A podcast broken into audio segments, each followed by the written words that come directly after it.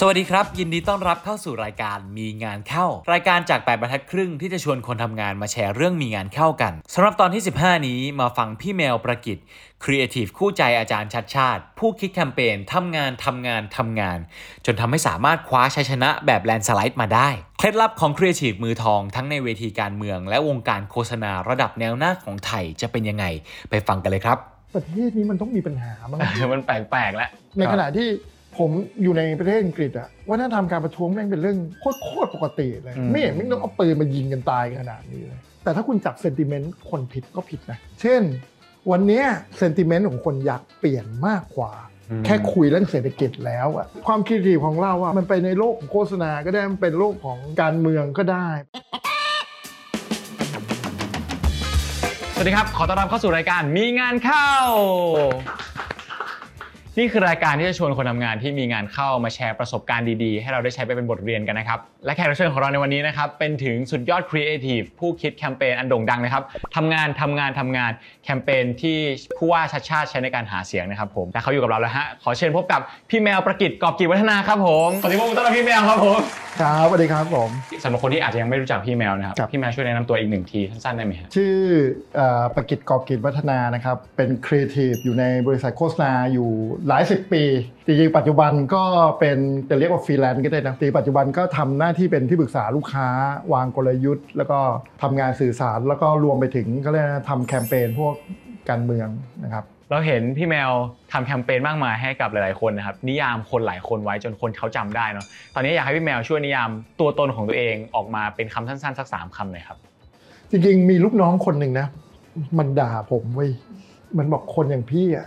แม่งมีวันเลิกงานหรอกไม่วัน early หรอก ถ้าจะให้คำสามคำนะเหมือนที่มันด่าพี่แมวมึงแม่งบ้างงาน บ้างงาน บ้างงานเพิ่งมาเจอชีวิตตอนหลังๆว่าเอ๊ะหรือเราเป็น introvert วะคือพี่อะมีความสุขกับการนั่งคิดงาน พี่อะมีความสุขในการอ่านอะไรเห็นอะไร ถามว่าถ้าเวลานะตั้งแต่ไหนแต่ไรแล้วพี่แปงกฤษเนี่ยตอนที่อยู่อังกฤษนะพี่ไม่ชอบการเที่ยวแบบหมู่คณะที่สุดเลยพี่อะชอบการนั่งนิ่งๆ มองคน คนนี้แม่งแต่งตัวไงวะ พูดอะไรภาษาอะไรดีไซน์เป็นไงแบบ คือพี่อะสนุกกับการ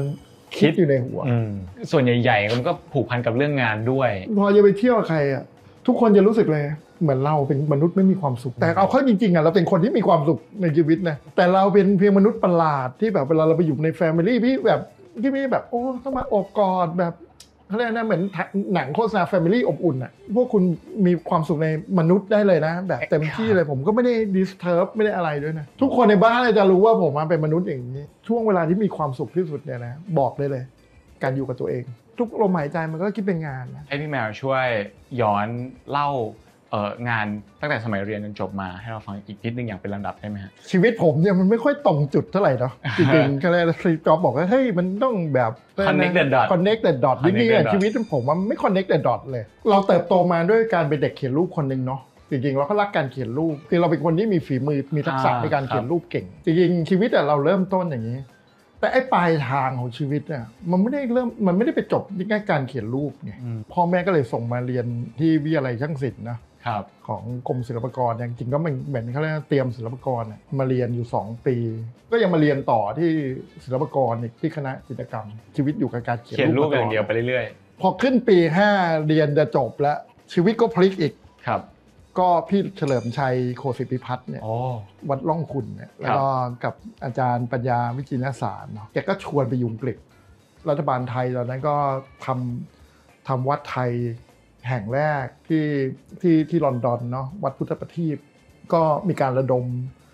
คนทำงานศิลปะก็ไปทำให้จิตรกรรมฝาผนังจริงๆมันก็เป็นครั้งแรกที่เราเดินทางออกนอกประเทศเนาะจริงๆคือมันเป็นช่วงเขาเรียกนะช่วงการเมืองอังกฤษก็เข้มข้นเนาะครับทั้งเรื่องไอresearch เรื่องอะไรพวกเนี้ยทีนี้ไอ้วัฒนธรรมการประท้วงที่เราสนใจอะอันหนึ่งที่มันเป็นประโยชน์กับเราในตอนที่เราทำงานเอเจนซี่คือ message ทางการเมืองที่มันอยู่ในป้ายประท้วง หรือไอ้แฟชั่นที่มันอยู่ในวัฒนธรรมประท้วง การออกแบบ การดีไซน์ในขบวนของประท้วงอะมันไม่ใช่แค่ประท้วงเนาะจริง ๆ บางเรื่องมันก็เป็นเรื่องการสนับสนุนอย่างเช่นพวก LGBT เกย์อะไรพวกเนี้ยคือไอ้สิ่งเหล่านี้มันโคตรตื่นตาตื่นใจเราเลยอะก็แบบโหที่แม่งเป็นคนเก่งๆทั้งนั้นเลยนี่หว่า แล้วเราก็จะเห็นตามไอ้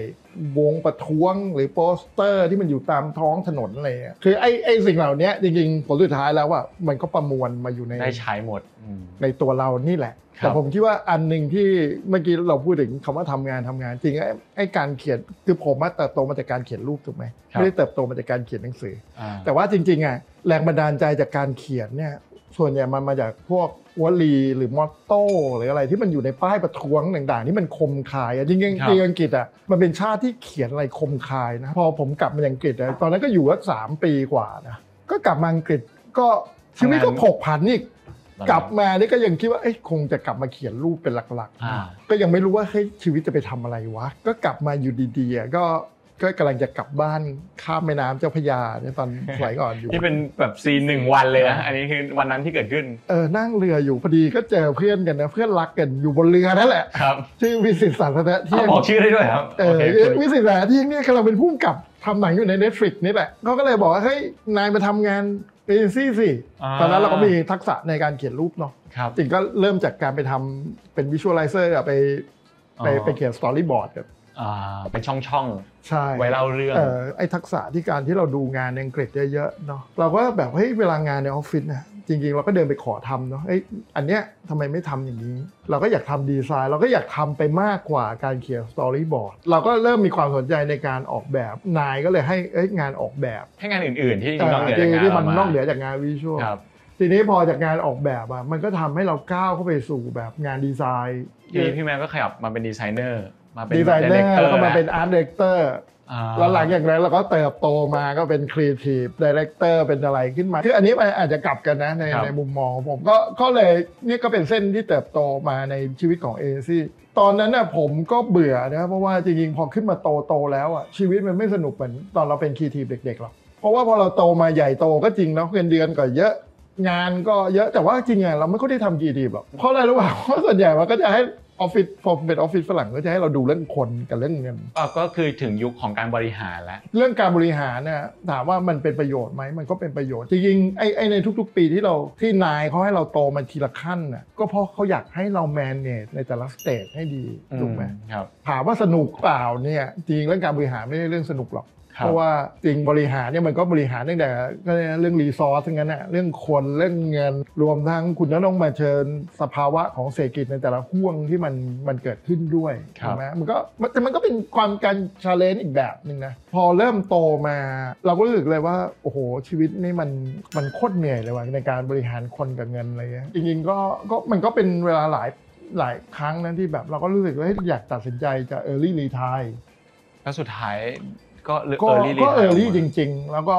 คือจริงๆการมาของโซเชียลเนี่ยมันยิ่งตอกย้ำให้ให้เราอยากออกจากธุรกิจนี้ คือชีวิตมึงไม่มี 9 to 5 แล้วอะชีวิตมึงจะเป็น 24 ชั่วโมงชั่วโมงแล้วแล้วงานออนไลน์อะงาน always on มันเยอะมากๆ คนเนี่ยไม่ค่อยคิดว่าให้ยงานหลังบ้านนี่มันโคตรเยอะเลยนะ คือกดดันคนทำงานสุดๆเลยอืมผมเองก็ตัดสินใจว่าจะเออรี่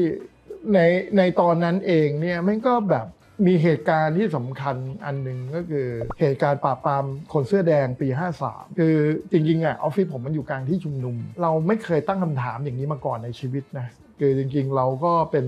คนชั้นกลางที่อยู่กับระบบเศรษฐกิจที่ดีเงินเดือนก็เยอะ คือจริงๆ เราแทบจะไม่มองเห็นชีวิตคนชั้นอื่นเลยอะอ่าวันที่เราเดินผ่านม็อบทุกวันเนี่ยจริงๆ มันก็เริ่มคิดแล้วนะว่าเฮ้ยบ้านเมืองเราดิมันเป็นอะไร ตอนนั้นก็ยังไม่ประสีภาษาก็มีเหตุการณ์ 6 ตุลา ซึ่งเป็นเหตุการณ์ที่สำคัญมากที่เราก็เป็นเหตุการณ์ที่โหดร้าย ในประวัติศาสตร์ไทยอันหนึงเลย พอเราเติบโตเรามาทำงานเฮ้ยเราก็เจอปี5าเอยปี35อีกทำงานไปสักพักเฮ้ยมันก็มีรัฐประหารทักษิณอีกเฮ้ยรัฐประหารทักษิณสักพักเฮ้ยมีเกตเฮ้ยประเทศนี้มันต้องมีปัญหาบ้างมันแปลกๆแล้วมันแปลกถูกไหมๆครับ ในขณะที่ ผมอยู่ในประเทศอังกฤษอะวัฒนธรรมการประท้วงแม่งเป็นเรื่องโคตรโคตรปกติเลยอืมไม่เห็นไม่ต้องเอาปืนมายิงกันตายขนาดอืมกลางเมืองขนาดนี้เลย มันก็เลยทำให้เราอะโอ้โหแม่งแบบเฮ้ยสังคมแม่งเป็นไรวะครับมึงด่ากูควายแดง ด่ากูนู่นก็เจ๋แต่แต่คนตายนี่เราไปอีกนอได้เหรอแล้วไอ้คนที่ตายมันก็ตายอยู่หน้าออฟฟิศเราเนี่ย เราก็สะเทือนใจนะแต่เราก็ทำอะไรไม่ได้เนาะ ผมมาอยู่บ้านนะทำอะไรไม่ได้เลยคืออึดอัดแล้วก็ทำอะไรไม่ได้เลย ไม่รู้จะทำไง ก็เลยต้องหันกลับไปอาชีพเก่าของตัวเองนะทำการศิลปะ ช่วงนั้นอะช่วงที่ผมทำงานอะโซเชียลมีเดีย Facebook เพิ่งน่าจะเริ่มใหม่ๆนะก็เลยเอางานทั้งหมดอะงานศิลปะของผมทั้งหมดอะ up ขึ้นลงใน Facebook เป็นครั้งแรก ใช่ก็เลยทำแล้วก็ตั้งชื่อเพจว่าอยู่เมืองดัดจริตชีวิตต้องป๊อปเป็นเพจดังนะเออก็เป็นเพจดังในในยุคนั้นเลยครับนะก็ popular ก็หลายคนก็หยิบยืมไปใช้ ก็ทำอยู่สักพักนึงอะทหารก็มาตามกดดัน โอ้ตอนนั้นเขาเป็นเรียกว่าเพจเพจยอดนิยมก็เรียกว่าเป็นเป็นอินฟลูเอนเซอร์สำหรับวัยรุ่นในยุคนั้นยุคนั้นยุคนั้นครับก็จนไอ้ไอ้เพจเนี่ย มันก็ทำให้เรารู้จักรังสิมันต์ โรมอ่าทำให้เรารู้จักไอ้ไอ้ตอนนั้นมันก็ยังเป็นนักศึกษาอยู่ธรรมศาสตร์เนอะครับโหเดี๋ยวนี้เป็นท่านสสไปหลายคนแล้วนะก็สมัยนั้นเป็นนักเรียนหก็นึ่แบบงคนเฮ้ยชอบงานพี่แมวว่ะก็เลยมาของานบางทีเอาไปพิมพ์เสื้อ ขายทำงานกิจกรรมนักศึกษาบ้างเลยว่าครัเขาบให้อะไรอย่างเงี้ยก็สู้กันอยู่หลายปีนะเราก็รู้สึกเออว่าไอ้ห่าแม่งสังคมเอเจนซี่เนี่ยมันก็ไม่เปลี่ยนแล้วเราก็เบื่อไอ้สังคมตอนหลังๆอะ เรามาตกยุคที่แม่งในมายาคติด้วย แม่งบอก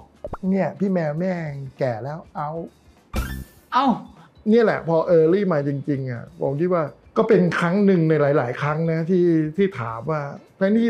อาจจะตัดสินใจผิดมาหลาย ๆ เรื่องในชีวิตนะแต่ว่าครับเรื่องเนี้ยแม่งเป็นการตัดสินใจถูกที่สุดเลย ออกมาตอนที่ยังแข็งแรงออกมาตอนที่ยังมีพลังไปทำอย่างอื่น ผมคิดว่าไอ้ระหว่างก่อนที่เออร์ลี่อะผม อันนี้ก็ต้องขอบคุณการเมืองนะ คือว่าต่อให้จะคนทั้งวงการเกลียดผมในวันนั้นก็ตามนะ แต่มันทำให้ผมไปเจออีกเส้นทางหนึ่งไว้ว่าเฮ้ยอืมไอ้ที่ผมเล่าในตอนต้นว่าเฮ้ยอันนี้ชีวิตผมเดืออดร้อนยู่อังกฤษก็ดีที่เห็นเนี่ยมันมาประกอบรูปร่างกันในในช่วงที่การเมืองไทย crisis พอดี มันได้ถูกนำมาใช้ในในวิชาครีเอทีฟมัน คือหลายอันนะมันเป็นซอสในการทำงานไอ้ความคมคายในการเขียนก๊อปปี้จะด้วยการเจตนาไปแซะชาวบ้านก็เถอะผลสุดท้ายมันก็เป็นประโยชน์ ก็เลยกลายมาเป็นงาน ก็เลยกลายเป็นงานอยู่มาเลยๆชื่อต้องป๊อปปัจจุบันแล้วก็ทำให้เราพบเส้นทางใหม่ ๆ ว่าเฮ้ยชีวิตมันไปมันได้มากกว่าการอยู่ในเอเจนซี่อีกดีกว่า ความคิดทีของเราอะมันไปในโลกศิลปะก็ได้ มันไปในโลกของโฆษณาก็ได้ มันเป็นโลกของการเมืองก็ได้ไปอืมอืมแล้วทำไมมาสู่การเมืองเต็มๆ จริงๆ อย่างที่บอกว่า พอทำเพจอะพอเรา popular ในเพจอะมันก็มีเสียงล่ำลือออกไปว่า เฮ้ยเนี่ย ถ้าจะทำแคมเปญการเมืองอะต้องใช้พี่แมวแหละอ่าเพราะว่าคือจากเราทำอยู่เมืองดัดจริตอะในช่วงรัฐประหารนะผมก็ได้ช่วยในหลาย ๆ เพจเนาะที่เขาเรียกว่าเป็นเพจที่เขาเรียกว่าสู้กับเผด็จการอะไรพวกเนี้ยก็ช่วยช่วยๆไปนะตอนนั้นจริงๆเสียงล่ำลือเนี่ยมันไปสองทางนะพอจะเออร์ลี่จริง ๆ ก็ออกมาสักพักหนึ่งเนาะก็ไอ้ก่อนหน้านั้นเนี่ย ก็มีคนหนึ่งเนี่ย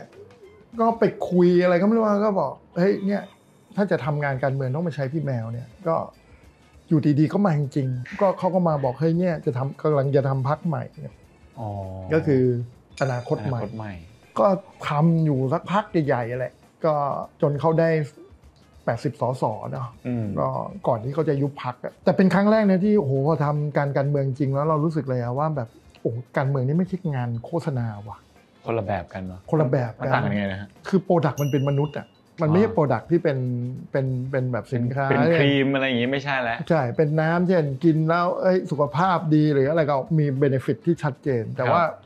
คนน่ะ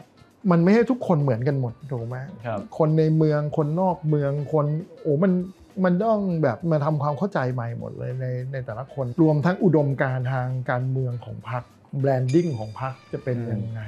เออมีรายละเอียดใช่ไหมเยคืออะก็เลยนะ direction ของมันจะมันที่มันจะต้องไปมันควรจะเป็นยังไงvoter เป็นใครครับถูกไหมคุณต้องการส่วนแบ่งอ่าแล้วพูดละมันจะได้คือคุณต้องการส่วนแบ่งทางการตลาดจากกลุ่มไหน หมายถึงว่าถ้าคุณเขียนเป็นแผนที่ประเทศไทยเนี่ย voter ของคุณอยู่ตรงไหนวะแต่ละกลุ่มก็หน้าตาไม่เหมือนกันก็ต้องเออเลือกอีถูกกไหมอืมจริงๆตอนนั้นก็เป็นอะไรที่ผมคิดว่ามันก็เอาวิชาของครีเอาวิชาของโฆษณาก็ไปใช้เยอะในเรื่องของการ analyze ข้อมูลเนาะ ในการมองข้อมูล คือจริงๆ ผมเป็นครีเอทีฟที่ผมไม่ได้อยู่อีกผมกระโจนไปทำงานครีเอทีฟนะจริงๆส่วนใหญ่อะถ้าคนที่รู้จักผมอะก่อนที่ผมจะไปทำงานครีเอทีฟผมจะอ่านข้อมูลก่อนเลย แล้วก็วิเคราะห์จากข้อมูลก่อนที่ภาษาคุณเดี๋ยวนี้พูดว่า Data เลยสมัยก่อนจะเรียกว่า Research ก็เถอะครับคือผมจะอ่านพวกนี้เป็นหลัก มันจะทำให้เราเห็นว่าเราเราควรจะไปอยู่ตรงไหนครับ จุดเริ่มของเราควรจะอยู่ตรงไหน เราจะต้องสร้างแบรนด์ของเราเป็นยังไง ตอนทำตอนนั้นเนี่ยมันเหนื่อยนะคือเพราะว่ามันคือมันทุกคนมันมือใหม่หมดเลยว่ะแล้วการที่คุณทำงานกับคนที่ร้อยพ่อพันแม่ โอ้มันพูดง่ายปวดหัว สมัยก่อนเนี่ย คุณทำงานออฟฟิศคุณอาจจะสักร้อยคน ตอนนี้มันอาจจะเป็นพันคนอืมเป็นหมื่นคน พอทำเสร็จนะ เดินไปบอกเอกธนาธรแบบโอ้ยพอแล้ว ไม่ทำจะไปกลับไปทำที่ปรึกษาลูกค้าแบบ คือพูดง่ายไปทำของตายดีกว่าอ่าครับนะมันเยอะทำอนาคตใหม่เสร็จแล้วก็ว่าจะพักนะแบบครึ่งหนึ่งปีถูกป่ะครับเออไม่งถึงเวลามาพักเว้ยได้เขียนรูปได้ทำนู่นนี่นั่นนะก็เนี่ยก็ได้ไปส่งลูกอยู่สักสองอาทิตย์อะไรเงี้ยอ่าเนี่ยไอ้โทรศัพท์ลึกลับเองก็มาสองอาทิตย์เองเหรอครับเออสองสามอาทิตย์นะโทรศัพท์ลึกลับก็มาบอกเนี่ย อาจารย์บอกเฮ้ยผมจะลงผู้ว่าแล้วนะโทรศัพท์ลึกลับคืออาจารย์ชัดชาตินั่นเองใช่ครับผมจะลงผู้ว่าแล้วโอ้โหชิบหายแล้ว ความจำดีซะด้วยเออาอจารย์แล้วก็โอ้โหอาจารย์ชิบหายแล้วกูเป็นรับปากแกไว้ด้วยเนาะกินข้าวแกไว้เรียบร้อยแล้วเลยจะก็นัดเราเสร็จสับเลยเนาะครับโอ้โหเป็นนับเสร็จโอ้โหไปเจอแกวันแรกทีมแกแบบมาเบลอเลยพวกกลัวนักวิ่งไง แล้วก็โอ้โหชิบหายเหมือนเหมือนตอนแบรนด์อนาคตใหม่อะคือโอ้โหแหย่ตีนไปแล้วก็ถอนไม่ได้แล้วขอไม่ได้แล้วเออไม่ได้แหแล้วย่เข้าไปนี่แม่งชิบหายแล้วไปก็โหพอเดินกลับมานะแม่งแบบอีกปีนึงแล้วกันกูให้เวลาอีกปีหนึ่งเฮือกสุดท้ายไป เออ อุตส่าห์ early retire มาแม่งอะให้อีกปีหนึ่งครับ โอ้โหทีเนี้ยยาวเลยอืมคุณประยุทธ์แกไม่ให้เลือกตั้งไงอืมลากมาอีกสามปีกว่าจะเลือกตั้งผู้ว่านี่อีกสามปีครับสรุปไม่ง่ายแม่ง early มาห้าปีการเมืองแม่งเอาไปสี่ปี ผมเชื่อว่าพี่แมวอะคือหนึ่งในอามือทองของการทำครีเอทีฟแล้วก็ผมเชื่อว่ากระบวนการทำงานครีเอทีฟเนี่ยทั้งขั้นตอนการ research การทำความเข้าใจทุกอย่าง จนถึงการ generate ไอเดียมันสามารถ adapt ใช้ได้กับหลาย ๆ อย่าง พี่แมวช่วยเล่าหัวใจ ของกระบวนการเหล่านั้นได้ไหมครับ ว่าแต่ละขั้นเนี่ยมันมันมันหน้าตาเป็นยังไง มันต้องทำยังไง แล้วก็คนที่เออมาดูคลิปนี้อยู่ น่าจะได้เอากระบวนการเหล่านี้ไปใช้กับชีวิตของเขาได้ถ้าเอาเป็นหัวใจเลยนะครับ เรื่องการวิเคราะห์ ไม่ว่าคุณจะวิเคราะห์ลูกค้าที่อยู่นั่งตรงหน้า ไม่ว่าจะวิเคราะห์ตลาด ไม่ว่าจะวิเคราะห์คอมเพติเตอร์ถูกไหมทีนี้การวิเคราะห์เนี่ยมันเราจะเห็นเลยว่าในคอมพิวเตอร์เราพูดอะไร สื่อสารอะไรอืมครับแล้วเราจะ differentiate ยังไง หรือแม้กระทั่งการที่เราจะเอาชนะเขาอะในเกมเนี้ยอืมยังไงครับเช่นเขาเป็นบิ๊กแบนเราอาจจะลากเขามาในเวทีที่เล็กดีไหม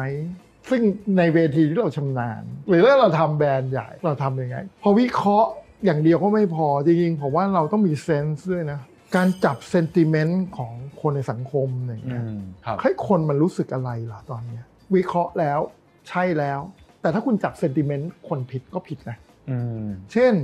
วันเนี้ยคนจับเซนติเมนต์ของคนอยากเปลี่ยนมากกว่าอืมแค่คุยเรื่องเศรษฐกิจแล้วอะครับ นั่นน่ะทำให้คุณวิง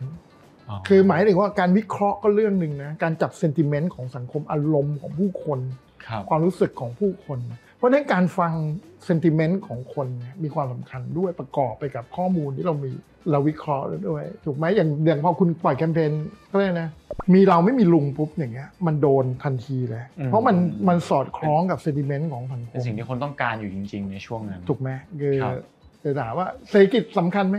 ผมว่าก็สำคัญครับแต่มันอาจจะเป็นภาพลวงตานะ เพราะฉะนั้นผมอะเวลาผมทำงานเนี่ยหัวใจของผมว่าก่อนจะลงมือทำงานครีเอทีฟคือผมจะวิเคราะห์ก่อนอืม แล้วก็จะสัมผัสกับความรู้สึกของผู้คนก่อนแล้วถ้ามันยากยากๆเรื่องเนี้ยพูดง่าย ๆ ก่อนดิว่าอ่าถ้าจะสื่อสารแบบชาวบ้านน่ะชาวบ้านเขาจะพูดว่าอะไร เพราะว่าถ้าเราเราสื่อสารยากเนี่ยก็ไม่เข้าใจอยู่ดี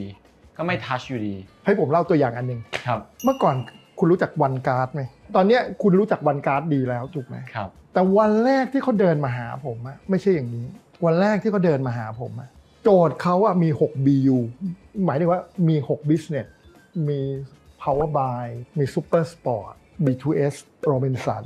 Top หรือไงเนี่ย สมัยก่อนเขาแยก 6 บัตร ครับ โจทย์ marketing นะ ในแต่ละบัตรมีแต้มของลูกค้าอยู่ในบัตร โจทย์คือว่าเขาอยากรวมแต้ม แต่ให้แต่ละ BU ยังคงบัตรของตัวเองอยู่ เข้าใจ โอ้โหนี่แค่เล่า mechanic นี้ งง งงถูกไหม ผมเนี่ยนอนคิดไปสามตลบสามสี่คืนนะ ผลสุดท้ายเรียกแม่งวันการ์ดและไอ้วันการ์ดถึงไปอยู่ในบัตรทุก ๆ บัตร ไปเจอลูกค้า ผมไม่ได้ present หนัง ผมไม่ได้ present ผม present โลโก้เดอะวันการ์ดอันเดียวที่ดีไซน์กับน้องนั่นเป็นครั้งแรกเลยพี่แม่งเดินเข้าไปเซ็นท่านเซ็นท่านบอกใช่เลย เนี่ยสิ่งที่เขาหามังนานการสื่อสารน่ะหัวใจที่สุดคือทำไงให้ทุกคนเข้าใจภาพภาพเดียวกัน ข้อมูลทางวิทยาศาสตร์วิทยา translate ให้มัน ไอ้ mechanism mechanism อย่างเนี้ยยากๆวิทยา translate ให้มันไปสู่เรื่องของ communication ยังไง อันนี้เล่าเคสไปก็ได้นะ เล่าเผื่อสนุกสนุก ชีวิตผมไม่เคยเจองานง่ายนะ อันนี้เล่าโฆษณา มีอยู่วันหนึ่งไหม บริษัทผมที่ผมก่อน retire คือ TBWA นะ ได้รับโจทย์มาอันหนึ่งคือที่ Worldwide เขา pitching นิสสันได้ แต่โจทย์คืออะไรรู้ไหม TBWA อในประเทศต่างๆ เขาไม่ได้ให้ทั้งโลกนะเขาให้ที่ LA กับอเมริกาหรืออะไรหรืออเมริกาเหนืออะไรเงี้ยแต่ถ้าเป็นเอเชียเป็นยุโรปเนี่ย TBWA ในประเทศนั้นๆน่ะต้อง pitching แข่งกับเอเจนซี่ดั้งเดิมเจ้าเดิมที่นิสสันใช้อยู่ในประเทศนั้นๆผมแม่งเครียดไปรับบีบภาษาอังกฤษนะปึ้งหนึ่งภาษาอังกฤษ แล้วแม่งเป็นรถรุ่นเก่าเนี่ยเป็นรถแบบเขาเรียก minor change โอ้โหโจทย์ยากชิบหายเลย แล้วตอนนั้นนะรถมันพูดง่ายโตโยต้าอีซูซูเขาเปลี่ยนรุ่นกันไปหมดแล้วเอาข้อมูลตลาดมาดู ตอนนั้นทำคนเดียวเลยนะคำถามแรกเลย ในตลาดรถกระบะร้อยเปอร์เซ็นต์โตโยต้าห้าสิบเปอร์เซ็นต์อีซูซูสี่สิบเปอร์เซ็นต์ครับที่เหลือสิบเปอร์เซ็นต์นะเป็นนิสสันแปดเจ็ดเจ็ดกับแปดเปอร์เซ็นต์ที่เหลือเป็นแบรนด์ย่อยๆหนึ่งสองอะไรเงี้ยอืมตั้งคำถามไอ้บีปึ้งเนี่ยนะครับทำไมมึงได้แปดเปอร์เซ็นต์วะคุณรู้ว่าผมไปไหนผมไปตลาดไทยเนี่ยแหละลังสิต ไปนั่งนับดูท้ายรถกระบะทีละคันเลย คันไหนโตโยต้าแล้วก็จดใส่กระดาษเฮียนิสสันโคตรเยอะเลย เอ้า ก็คำถามก็คือทำไมแม่งเยอะวะ ครับ เดินไปคุยกับพี่คนขับรถกระบะนี่แหละ อืม ถามว่าให้ยพี่ถามหน่อยทำไมแม่งคนใช้นิสสันเยอะชิบหายเลยวะเชื่อไหมไอ้ลูกน้องนะแม่งต่อลูกลูกน้องนี่กำลังเอาของขึ้นรถแม่งบอกโอ้โตโยต้าเหรอแม่งรถเถ้าแก่อีซูซุก็รถเถ้าแก่ นิสสันน่ะรถลูกจ้างครับโอ้แม่งบิงโกเลยเฮ้ยแล้วแม่งลูกจ้างแม่งขับวะทำไมอะไอ้ห่าแม่งรถกระบะโตโยต้าแม่งก็มี มันไม่ใช่โตโยต้ากระบะแม่งบอกใครก็ไม่ใช่พี่รถกระบะมันต้องมีแชสซีเรียกว่ากระดูกงูอะครับกระแล้วก็พวกกระดูกสันหลังของรถน่ะอืมคือแม่งบอกของนิสสันนะแม่งแข็งที่สุดคือที่คุณเห็นรถแม่งเทิร์นสูงๆเวลาคุณขับบนถนนที่แม่งเทิร์นสูงๆแบบ คือมันทำไม่ได้ถ้าไม่มีโครงเออนั้นถ้าไม่มีโครงอืนะแม่งเชื่อไหมกลับมานะ นอนไปอีกสองอาทิตย์ อ้าวไอ้เหี้ยแล้วจะทำไงให้แม่งเห็นกระดูกงูเอ้าวะผมนึกว่านึกออกแล้วเนี่ยเฮ้ยนึกว่าบิงโกมันที่สำคัญคือต้องชนะ pitching ด้วยนะ แล้วประเทศไทยแม่งเป็นประเทศสุดท้ายแล้วที่ต้อง pitching เขาชนะกันมาทั่วโลกแล้วเหลือประเทศมึงนี่แหละ ตอนนั้นนะ ทุกคนนะแม่งบอกโอ้ต้องทำหนัง TVC นู่นนี่นั่น ทุกคนนะแม่งเอาไอเดียมาขายนะโคตรเบสิกเลยเคยเห็นไหมรถกระบะจะต้องมาเอ็กซเรย์แล้วก็เห็นกระดูกงูอยู่ข้างหลังอ๋ออะไรนึเงี้ยนึกออกครับนึกออกแม่งโคตร first idea เลยกูจะมาเฮ้ย คุณรู้ว่าผมทำไง ทำไงฮะ ผมไปด้วยไอเดียไม่ใช่หนังนะจับรถกระบะอะตั้งทุกโชว์รูมเลยพูดง่ายเอารถกระบะตั้งขึ้น แล้วก็เห็นโชว์แชสซีปีนั้นแม่งได้ best best idea ของนิสสัน world ไม่ได้เริ่มไอเดียไม่ได้สตาร์ทจากหนังนะคุณเห็นแล้วว่ากว่าคุณจะได้ไอเดียอันหนึ่งอะคุณแม่งต้องลงไปเดินถามไปเดิน แต่อันนี้ผมเห็นชัดมากคือจริง ๆ แล้วอะ ไอเดียเจ๋งๆอะมันเริ่มที่ตลาดนี่แหละมันเริ่มที่คนใช้งานจริง ๆ เวลาคุณพูดถึง Data ไม่ใช่แค่ Data ที่กางอยู่บนบางทีมันอาจจะต้องลงเดินไปจริง ๆ ในชีวิตจริง ๆ ด้วย ถ้าคุณคุณเห็นแบบตัวเลข 50 40 8%นะๆครับคุณอาจจะทำไอเดียตามนี้ไปเลยถูกปะอ่าแต่เราลืมไปว่าเฮ้ยจริง ๆ พอเราลงไปมันจะเจออีกคำตอบหนึ่งว่าอ๋อไอ้นี่มันรถเท่าแก่ขับอืม ซึ่งมันคนละเรื่องกับข้อมูลด้วยถูกสิ่ต้องงที่มาจากปากรถเท่าแก่ขับหรือคนที่เขาใช้แบบเขาเรียกนะเป็นเป็นเป็นอเนกประสงค์ไอ้ที่ยอดมันโตอะคนเอาไปใช้เป็นอเนกประสงค์ไม่ได้ใช้มาบรรทุกหนัก แต่ไอ้ตัวบรรทุกหนักจริงๆอะเนี่ยเรื่องที่สำคัญที่สุดคือเรื่องของ Data เรื่องของวิเคราะห์แล้วก็เรื่องของการเอาตัวเองลงไปในตลาดจริง ๆ ไปจับความรู้สึกของคนจริงไปฟังจริง ๆ แล้วก็จริงหาว่าอะไรที่ง่ายที่สุด ที่ถูกต้อง relate เขาได้ ก็จริงๆเห็นชีวิตแล้วก็เห็นบทเรียนเยอะแยะสอดแทรกตามตลอดทั้งเส้นเรื่องที่เล่ามานะฮะแต่ว่าจริงๆอยากให้พี่แมวช่วยเล่าถึงช็อตที่มีงานเข้าที่สุดในชีวิตให้ฟังหน่อย แล้วก็เล่าให้ฟังว่าบทเรียนที่สำคัญที่สุดในชีวิตพี่แมวคืออะไรฮะๆตอนปี 40 เนาะครับที่มีวิกฤตเศรษฐกิจในประเทศไทยเนี่ยเป็นบทเรียนครั้งแรกในชีวิตผมเลยว่า เรื่องที่ใหญ่ที่สุดคือตอนนั้นอะผมว่าเราหลงระเริงกับชีวิตไป มันเป็นครั้งแรกที่ผมรู้สึกเลยว่าชีวิตต้องวางแผน พอวิกฤต 40 มันมาจริง ๆ อะ โอ้โห เฮ้ย อยู่ดีๆ อะ มันไม่มีงานทำเว้ย งานทุกอย่างอะ มันเหมือนแบบ มันหายไปจากโลกเลย หยุดหมด คือพูดง่ายๆถ้าคุณเข้าไปออฟฟิศนะ ออฟฟิศแม่งเหมือนแบบมืดไปเลยอะ แบบต้องปิดไฟ คนไม่มีทำงาน แบบแม่งโคตรแซดเลยนะ แล้วมันเป็นครั้งแรกที่เรารู้สึกเลยว่า เดือนหน้า ถ้าแม่งไม่มีงาน กูจะเอาเงินที่ไหนผ่อนบ้านอ๋อ คือเงินน่ะต่อให้เรามีเงินเป็นแสนนะเราก็โคตรใช้สุรุ่ยสุร่ายเลย ลาออกนะ ไปนอนอยู่สองวัน เนี่ยเนมชื่อได้เลยต่อสันติสิริเนี่ยฟาวเดอร์ของเนี่ยโรงเรียนแบดเนี่ยครับเขาก็ให้ช่างภาพคนหนึ่งโทรมาหาผมนะซึ่งสนิทกันนี่ก็ช่างภาพสีเนียร์มากนะชื่อชำนิเนี่ยเฮ้ยมึงอะจะทิ้งอาชีพโฆษณาเหรอวะเฮ้ยแม้ว่าเก่งทำงานได้ดีด้วย แล้วก็กำลังจะเติบโตพอสุดท้ายนะ ปลายทางนะต่อสันติสิริเนี่ยเรียกไปเป็นอาร์ตไดแล้วตอนผมจะไปตอนผมจะไปคุยกับพี่ต่อสันติสิรินะครับทุกคนแม่งบอกพี่แมวมึงอย่าไปนะถ้ามึงจะต้องไปอยู่บริษัทพี่ต่อเนี่ยมึงห้ามไปทำงานคู่กับไอ้เหี้ยโหมงโอ้โหอันนี้เล่าได้ใช่ไหมวันนี้เราได้เล่าได้เดี๋ยวเดี๋ยวไว้จะแชร์ไปให้หมงแม่งดูโอเคครับ กูไม่เคยเกลียดใครนะพอฝังมากๆกูจะรอดป่าวะเนี่ยไปหาต่อสันติสิริเนี่ยที่ออฟฟิศครับเสร็จนะ แม่งคุยกับต่อสันติสิริเสร็จ สักพักปะแตะประตูเปิด ไอ้เฮียหมงเดินเข้ามาพี่ต่อเลยบอกอะแมวต้องทำคู่กับหมงเป็นจริงไหมในชีวิตกูกลับไปแน่นอนไม่หลับเลยอะคิดจนแม่งเช้าอะได้ข้อสรุปเอานะลองทำกับแม่งสักสองเดือน ตั้งแต่ตั้งบริษัทพี่ต่อมา ผมกับมันเนี่ยสองคนเนี่ย บริษัทแม่งเต็มออฟฟิศมาจากสองคนผมกับมันนี่แหละอืมแมวกับหมงเนี่ยรางวัลครับแม่งเต็มออฟฟิศเลยอืมกลายเป็น chemical ที่เข้ากัน แล้วก็กลายเป็นพี่น้องที่รักกันชิบหายเลยแบบอืมจนถึงทุกวันเนี้ยปัจจุบันหมงก็ไปทำเป็น director เนาะอืมก็ โอ้ก็ตามอยู่กันอยู่หลายปีนะเป็นคู่ที่แบบ sync ที่สุดเท่าเท่าที่นั่นหมายก็คืออันเรื่องนี้มันก็ learning อันหนึ่งเนาะจริง ๆ เราฟังคนอื่นนะก็เรื่องหนึ่งแต่เอาเข้าจริงๆอะพอเราเราจะทำงานเราต้องตัดหลาย ๆ เรื่องออกไปนะอืมคือตัดไอ้อคติอะออกไปว่าเฮ้ยจริง ๆ หมงอะมันไม่ได้เป็นคนที่อะไรเลย คือหมงมันชีวิตมันบ้างานเหมือนเราเลย เวลาแม่งเถียงเรื่องไอเดียมันเอาเป็นเอาตายไงเอ๊ะเราอ๋อเฮียที่มันเป็นคนบ้านี่หว่าแต่ว่ามันมีหลายคนที่ไม่ชอบบุคลิกอย่างนี้นะเพราะฉะนั้นเวลาหมงแม่งบ้าเนี่ย พี่ก็ต้องเป็นส่วนเหตุผลอืมเป็น rational ของการขายครับแต่ถ้าวันไหนกูบ้า ไอ้หมงก็ต้องเป็น rational พี่นะอ่าคือซึ่งเรารู้โอ้ซึ่งกันหลายครั้งอะพอแม่งบ้าทั้งคู่นะ account หลุดอะไรอย่างเงี้ยแต่ก็ไม่ไม่ไม่เคยโทษกันนะ ก็ครับก็เป็นเป็น partner ที่ดีจริง ๆ แล้วผมคิดว่า อาจจะสอนเด็กได้ว่าเฮ้ยจริง ๆ เรื่องการตัดการอคติออกไปในชีวิตอืมเป็นอะไรที่ผลสุดท้ายเราเรายังไม่รู้หรอก เราอาจจะเจอ partner ที่โคตรโคตรเก่งกับเราก็ได้นะครับการเปิดใจในการทำงานนี่เป็นอะไรที่โคตรสำคัญ แล้วก็มันทำให้เราลดอีโก้ด้วยนะเออจริงๆไอ้ความอีโก้ของเราไอ้ความอคติของเรานี่มันบังตาเราหลาย ๆ เรื่องมันมันทำให้เราอาจจะ loss คนเก่งอืมที่จะมาทำงานกับเราไปด้วยนะครับ อันนี้ก็เป็นเป็น learning อันหนึ่งที่ผมคิดว่า สำคัญแล้วก็ทำให้เราอะกลับมา manage ชีวิต ไม่ว่าทั้งชีวิตของเรื่องการเงินของเราอะไรหลาย ๆ เรื่องเนี่ครัยบ มันจริงวิกฤต 40 นี่มันมันเป็นจุดเปลี่ยนของชีวิตอะเป็นเรื่องใหญ่แล้วก็ทำให้เรารู้สึกว่าเฮ้ยไอ้ที่ถ้าวันนั้นแล้วเราตัดสินใจอีกแบบหนึ่งนะเราอาจจะเดินไม่ไม่ถึงวันนี้เลยนะอืมกลายเป็นว่าถ้าวันนั้นที่ผมตัดสินใจเอ้ยแม่งไปอังกฤษตีดีกตัวว่าเที่ยวเดียวแล้วไปอังกฤษไปครับ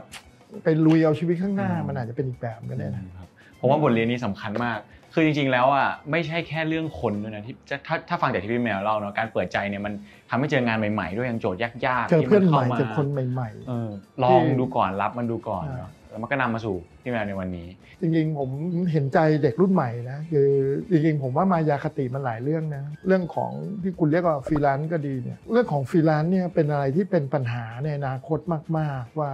มันเหมือนคุณเรียนนอกระบบอะคุณต้องโคตรมีวินัยเลยนะอืมการเป็นฟรีแลนซ์เนี่ยครับ ถ้าคุณไม่มี well manage เนี่ยในเรื่องของการแบ่งเงินทองจัดสรรเงินทองให้ดีโหซึ่งจริงๆแล้วเหนื่อยนอกจากเรื่องเงินทองแล้วฟรีแลนซ์เนี่ยเรื่องเวลาก็เรื่องเวลาสำคัญงานซ้อนงานไม่ซ้อน จริงคือผมคิดว่าเพิบเผลอๆนะ คุณต้องมี well manage ยิ่งกว่าคนทำงานในออฟฟิศอีกคือจริง ๆ อย่างอย่างอย่างผมทำฟรีแลนซ์วันเนี้ยคือผมก็ต้องทำเหมือนมืออาชีพนะครับอมันดูเหมือนฟรีแลนซ์แต่ว่า แต่เอาเข้าจริงๆอะ จำนวนชั่วโมงต่อการทำงานควรจะเป็นยังไงคุณก็ต้อง manage ต้อง manage คุยกันเรื่องการทำงานแบบครีเอทีฟมาแล้วอะแล้วก็นี่อยู่ในยุคที่มีความเปลี่ยนแปลงเกิดขึ้นกับวงการนี้เยอะมาก AI อะไรต่างๆ เข้ามาแล้ว อยากรู้ว่าพี่แมวมองวงการครีเอทีฟหรือว่างานแนวเนี้ยในอนาคตยังไงบ้างครับคือผมผมยังเชื่อว่าการการทำแบรนด์ยังมีความสำคัญนะทีนี้ถามว่าแบรนด์ขนาดใหญ่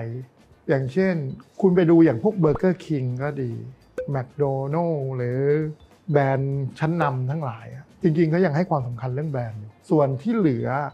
งานที่มันเป็น always on ชิ้นๆน่ะผมคิดว่าอันเนี้ยครีเอทีฟก็ทำไป ถ้าคุณจะมีแต้มต่อในชีวิตนะคุณต้องหันกลับมาทำเรื่องแบรนด์อย่างจริงจังนี่หมายถึงว่าเอ่อครีเอทีฟทุกคนเลย